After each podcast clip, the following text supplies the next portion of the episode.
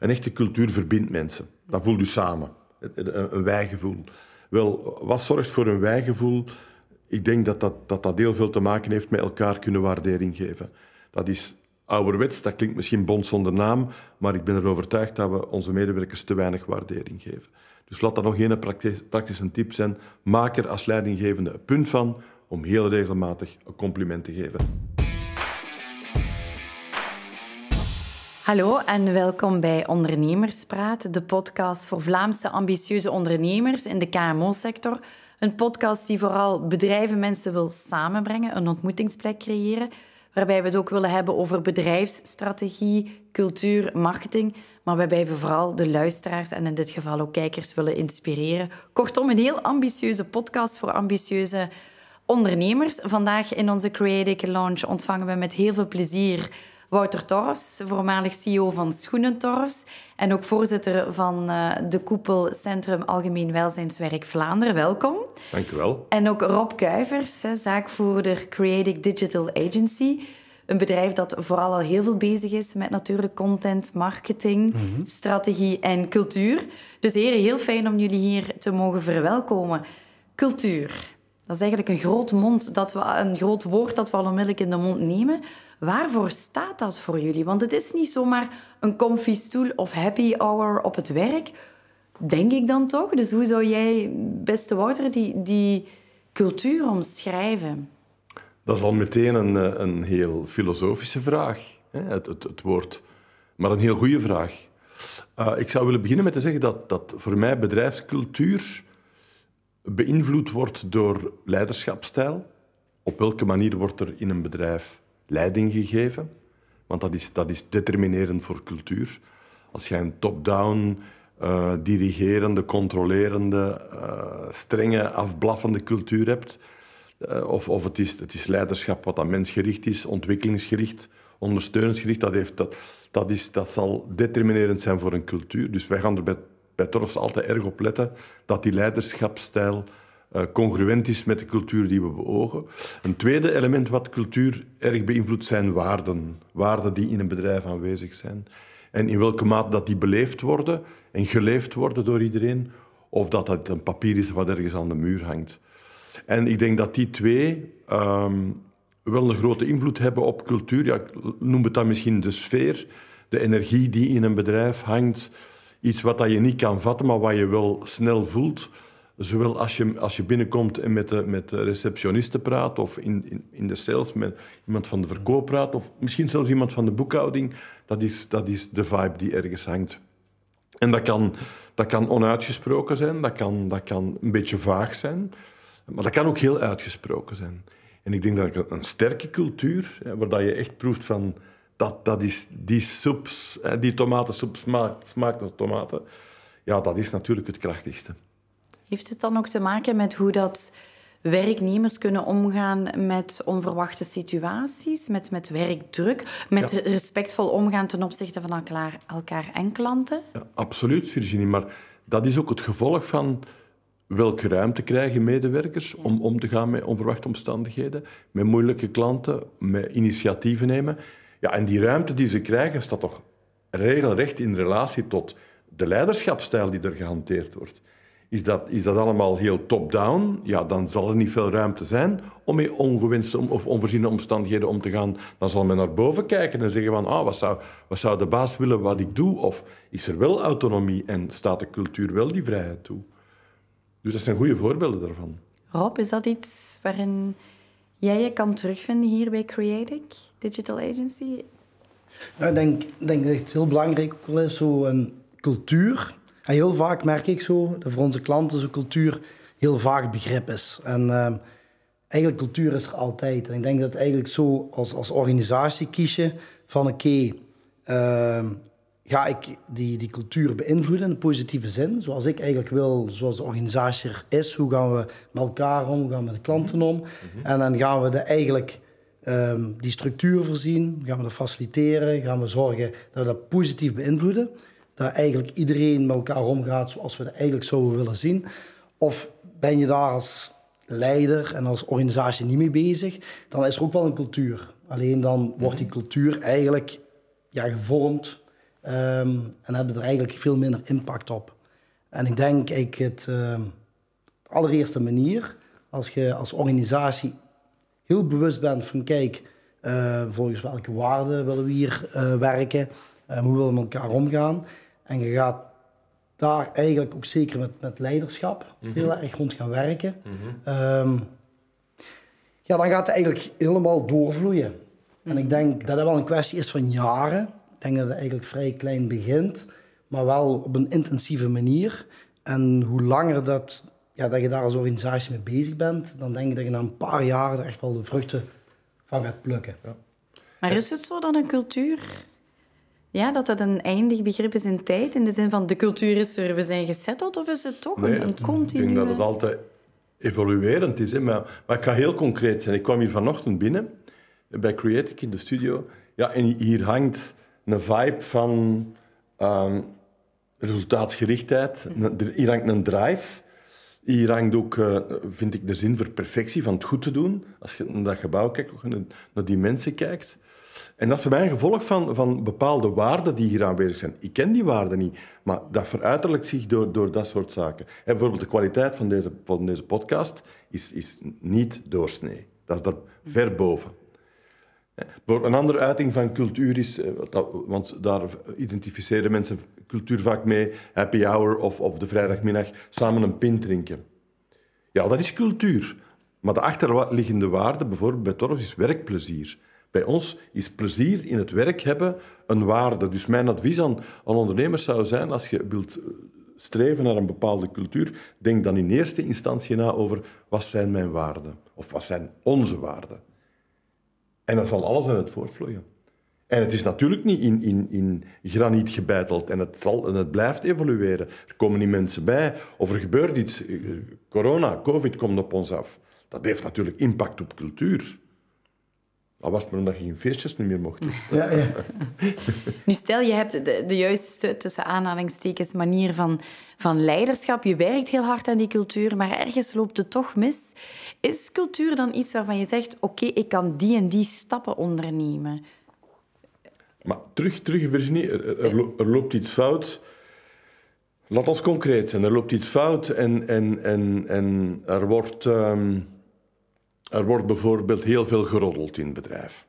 Dat, is een, dat is nog een kleintje dat, dat fout loopt en, en heel, heel gebruikelijk is. Hè. Wel, bij Toros is er een waarde van uh, open communicatie. Jezelf zijn en met elkaar spreken vanuit het hart. Ja, dan is dat strijdig met die waarde.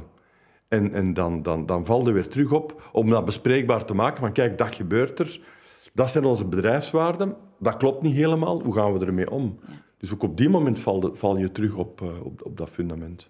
Als een soort houvast. Maar het is zeker geen waarborg dat er nooit niks gebeurt. Dat zou, allee, dat zou te gek zijn. Ik denk wel belangrijk is om, om dan toch wel telkens weer die confrontatie wel weer aan te gaan ja, en ja. cultuur te borgen. Als je dan echt als, als leider ziet van oeh, hier gebeurt nu iets ja. wat ik liever niet zie, dan niet laten passeren en nee. daar wel op te anticiperen. Ja.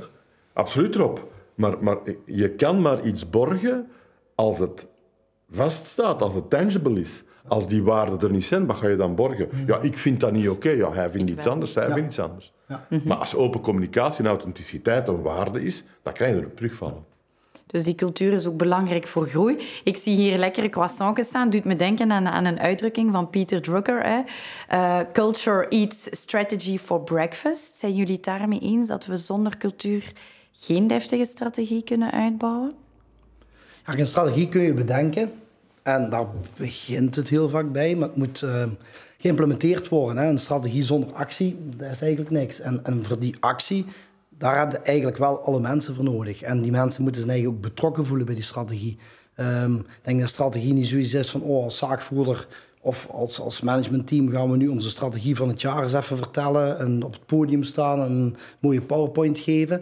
Maar als uw mensen daar geen betrokkenheid mee voelen, ja, dan zal er eigenlijk ook weinig actie gebeuren. En ik denk die cultuur, als mensen zijn eigen uh, betrokken voelen met bedrijf, als ze de, de, de, purpose, de visie voelen, ja, dan gaan ze gewoon veel sneller in actie. En dan gaan ze ook, denk ik, veel sneller die initiatieven nemen en ook wat fouten durven maken. Ik denk dat het daar ook wel rond gaat. Beste Wouter, ik herinner mij nu dat Rob het heeft over betrokkenheid. Een heel mooi initiatief wat jullie bij Torfs hebben genomen een aantal jaar geleden. Dat ging over de hernieuwing van een aantal winkels, waarbij de werknemers zelf in hun vrije tijd mee mochten komen helpen voor de afbraak en Ja. de heropbouw. Kan u dat misschien nog eens uitleggen? Want ik vond dat een heel mooi... Ja. Wel, ik, ik val weer terug op, op een waarde. En, en, en bij Torres is een belangrijke waarde co-creatie. Dat wil zeggen, niet, niet, niet alle ondernemerschap komt eh, top-down, maar medewerkers worden ook uitgenodigd om, om te ondernemen en creatief zijn met ideeën te komen. En daar was de vraag aan ons medewerkers gesteld van hoe, zou- Torres duurzamer kunnen worden? En ehm Torres is voor 95% een vrouwelijk bedrijf. En de mannen van facilities zeiden van, ja, daar weten die vrouwen niks van, van, van duurzaamheid. Maar ons madame hadden eh, vele goede ideeën. En het beste was, ze zeiden van, kijk, elke Torreswinkel wordt om de zes, zeven jaar verbouwd. Die winkel wordt gestript en die materialen worden op een container gesmeten. En dan moet er stortvergoeding betaald worden. En dat is ook niet echt duurzaam. Waarom mogen wij die winkels niet zelf ontmantelen met onze partners? En voilà, dan worden die materialen gerecupereerd en de winkel wordt gestript. Dus dat is ook weer een voorbeeldje van hoe dat actie ontstaat vanuit een waarde, maar ook vanuit leiderschap, waarin dat co-constructie en de medewerker uitnodigen om te participeren centraal staat. Fantastisch voorbeeld, toch? Het is een goed voorbeeld, maar ik zal er een kleine voetnoot bij vertellen, Virginie. De eerste keer hadden we dat niet georganiseerd. Eh, wie wat meenam van een winkel. En dan zie je de, de braafste mensen die anders geen één woord harder zeggen dan het ander, plotseling veranderen in leeuwinnen als ze zelf de- samen hetzelfde zeteltje eh, Ja, in, het vizier hebben. Maar nu regelen we dat met een Excel. Met een Excel, Excel en dan, eh, Maar het is wel een heel mooi initiatief. heel goed- hoe dat goed je eh, zelf die betrokkenheid hè, die meezit in die cultuur kan eh, creëren. Nu, Jullie hebben elkaar, beste Rob en Wouter, een tijdje geleden ook eh, tijdens een lunchmeeting ontmoet, waar jullie heel veel gesproken hebben over cultuur, bedrijfscultuur. Dat zit bij jullie beiden nogal ingebeideld. Beste Wouter, heeft u daar al gelijkenissen gezien tussen de aanpak van een Torfs en Creative Digital Agency? Want Creative richt zich meer op KMO's. Is, dat, is er een verschil met hele grote bedrijven, denkt u? Ja, er zijn, er zijn natuurlijk verschillen, maar ehm, ik, ik zou eerst, eerst in eerste instantie kijken naar de parallellen die er ook zijn. En, en wat ik als, als parallel ontdekte was de grote drive bij Rob in zijn ondernemerschap. Eén, twee, de, de, de uitzonderlijke klantgerichtheid en het dicht bij de klant staan. Dus, dus eh, geen duur agency dat probeert zijn diensten en producten te verkopen aan de hoogst mogelijke prijs, maar een agency dat gericht is op resultaten. En dat, dat herinner ik mij ook van ons gesprek, Rob, dat jullie erg investeren in meten is weten en, en van daaruit geloofwaardigheid naar de klanten opbouwen. Wat dat voor mij een, een verhaal is van no-nonsense. En staat me toe, rond marketing hangt toch altijd een vleugje van, ja, je kan dat niet meten en, en, en reclame en, en je moet erin geloven. En, maar jij hebt mij toen verrast door die, door die, die no-nonsense eh, aanpak. En dat, dat, dat, is, allee, dat zijn één op één parallellen die ik met Torres kan trekken ook. Heeft een familieaspect daar nog een andere rol in? Want u komt natuurlijk ook uit een familiebedrijf. Heel veel KMO's zijn ook vaak nog familiebedrijf. Ehm, bij u was het de derde generatie. Ondertussen bij Schoenentorfs nu al de vierde dus. Hè? Met Lise Konings, die nu als nichtje in uw voetsporen eh, getreden is. Maar heeft dat familiale aspect iets bijzonders in die cultuur? Ja, zeker. Ja. Ik denk dat je dat niet kan ontkennen. Ehm, in, in een, een KMO, geen familiale KMO, ik, ik noem Creative geen, geen familiale KMO. Maar misschien wel de, de luisteraars, de kijkers, hè, die Creative begeleidt, die KMO's, die veelal ook ja, familie... ja oké. Ja, daar wel. Uh, als, dat niet, als dat geen familiale KMO is, dan heb je eigenlijk twee cirkels. Je hebt de, de, de, de eigenaar en je hebt het bedrijf. Uh, in een familiebedrijf heb je het bedrijf, je hebt het management, waar dan mogelijk de familie in zit of niet in zit. En ten derde, je hebt de eigenaars van het bedrijf, de familie. Dus dat is extra complexiteit. Dat kan leiden tot extra motivatie.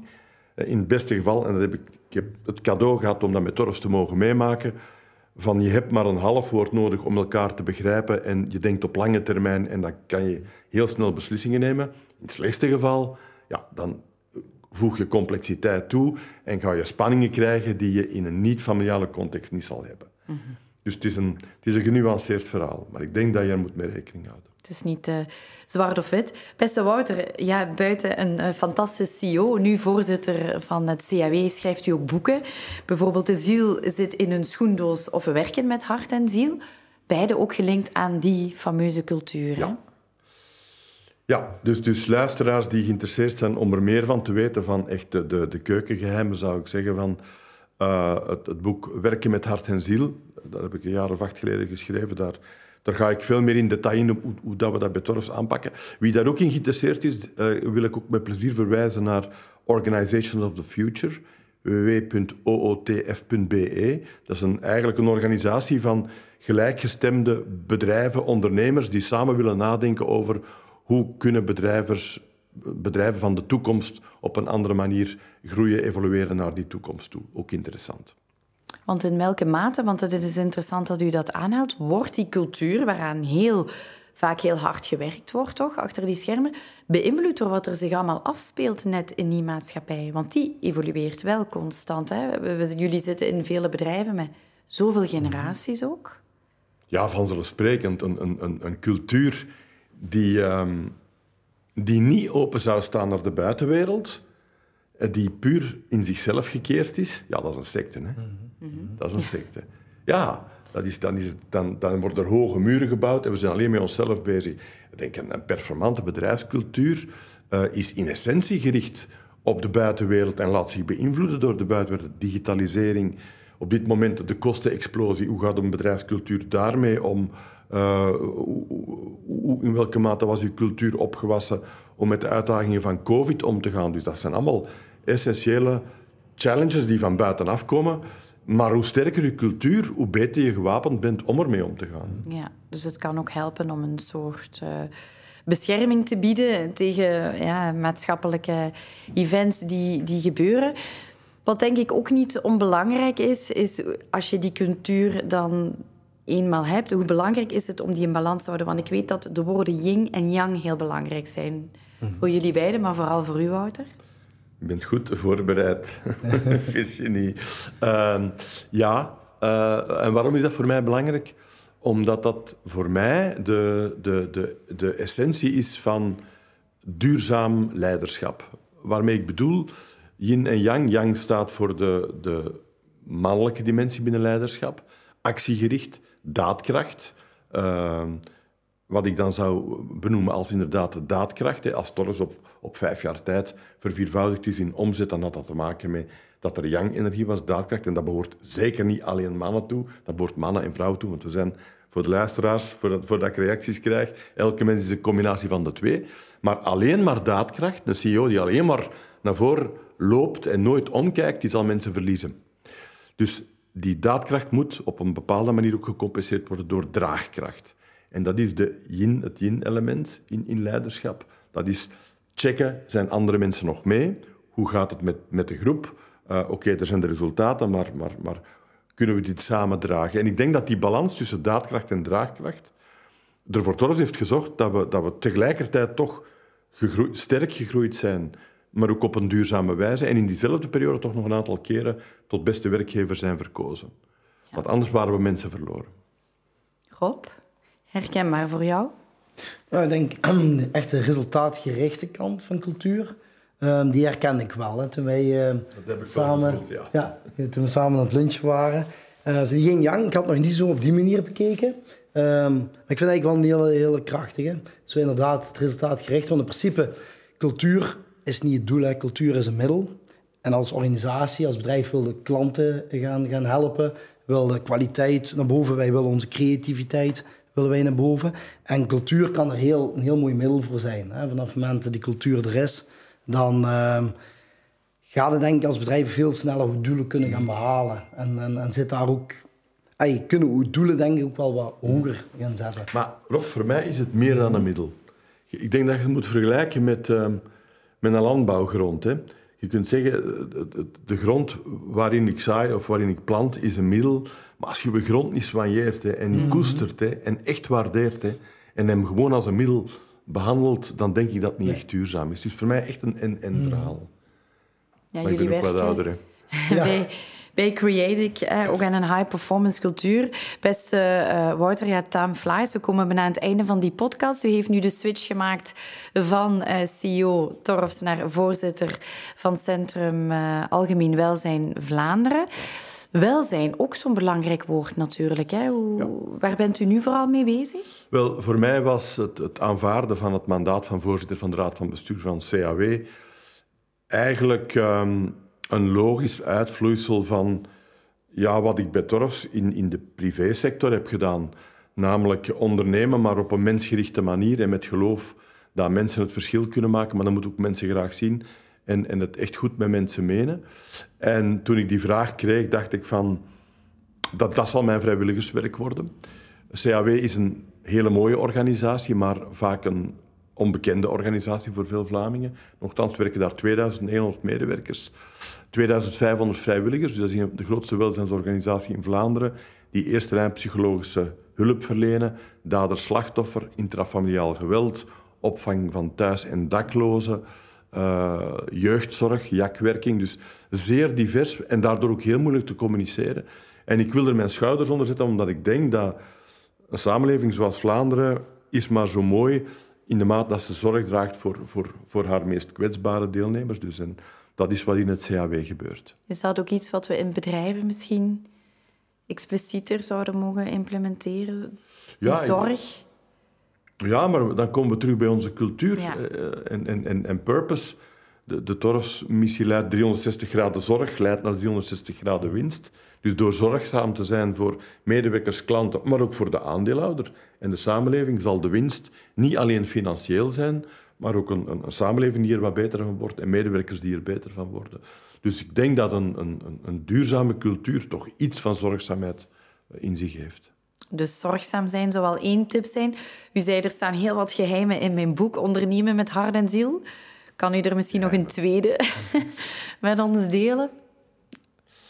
Um, ja, ik denk dat... Um, goh, het, het, is, het, is, een open deur, hoor. Maar, maar um, uh, in, in, cultuur is verbinding ook heel belangrijk.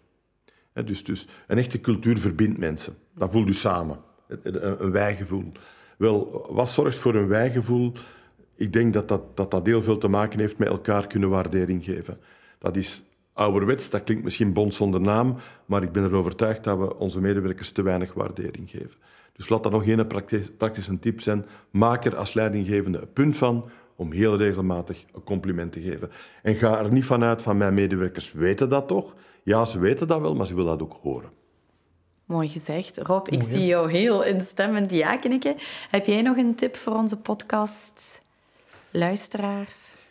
Ik denk waar de podcast mee begon en, en wat eigenlijk het tweede punt van, van Wouter was, echt wel die waarde. Uh, dat hebben wij bij echt wel gemerkt dat dat hier uh, echt wel de basis van onze hele cultuur is. Uh, daar hebben wij eigenlijk, denk nu een 4,5 jaar geleden, toen het team uh, wat forser begon te groeien, hebben we daar ook eens een, een, een gezamenlijke sessie mee gedaan. Want in principe die waarde, heel vaak is er niks nieuws. Vanaf het moment dat die cultuur nog niet zo expliciet uitgesproken is, we werken dan allemaal op dezelfde manier. Er zijn al gemeenschappelijke waarden. En als je gewoon eens met het team rond de tafel gaat zitten of op de hei, maakt niet uit waar. Maar je gaat gewoon eens een kaart brengen van kijk, waar denken we nu hetzelfde over? Dus de manier, we helpen misschien allemaal op een andere manier, een andere rol onze klanten. Uh, we hebben misschien allemaal een andere functie binnen de organisatie.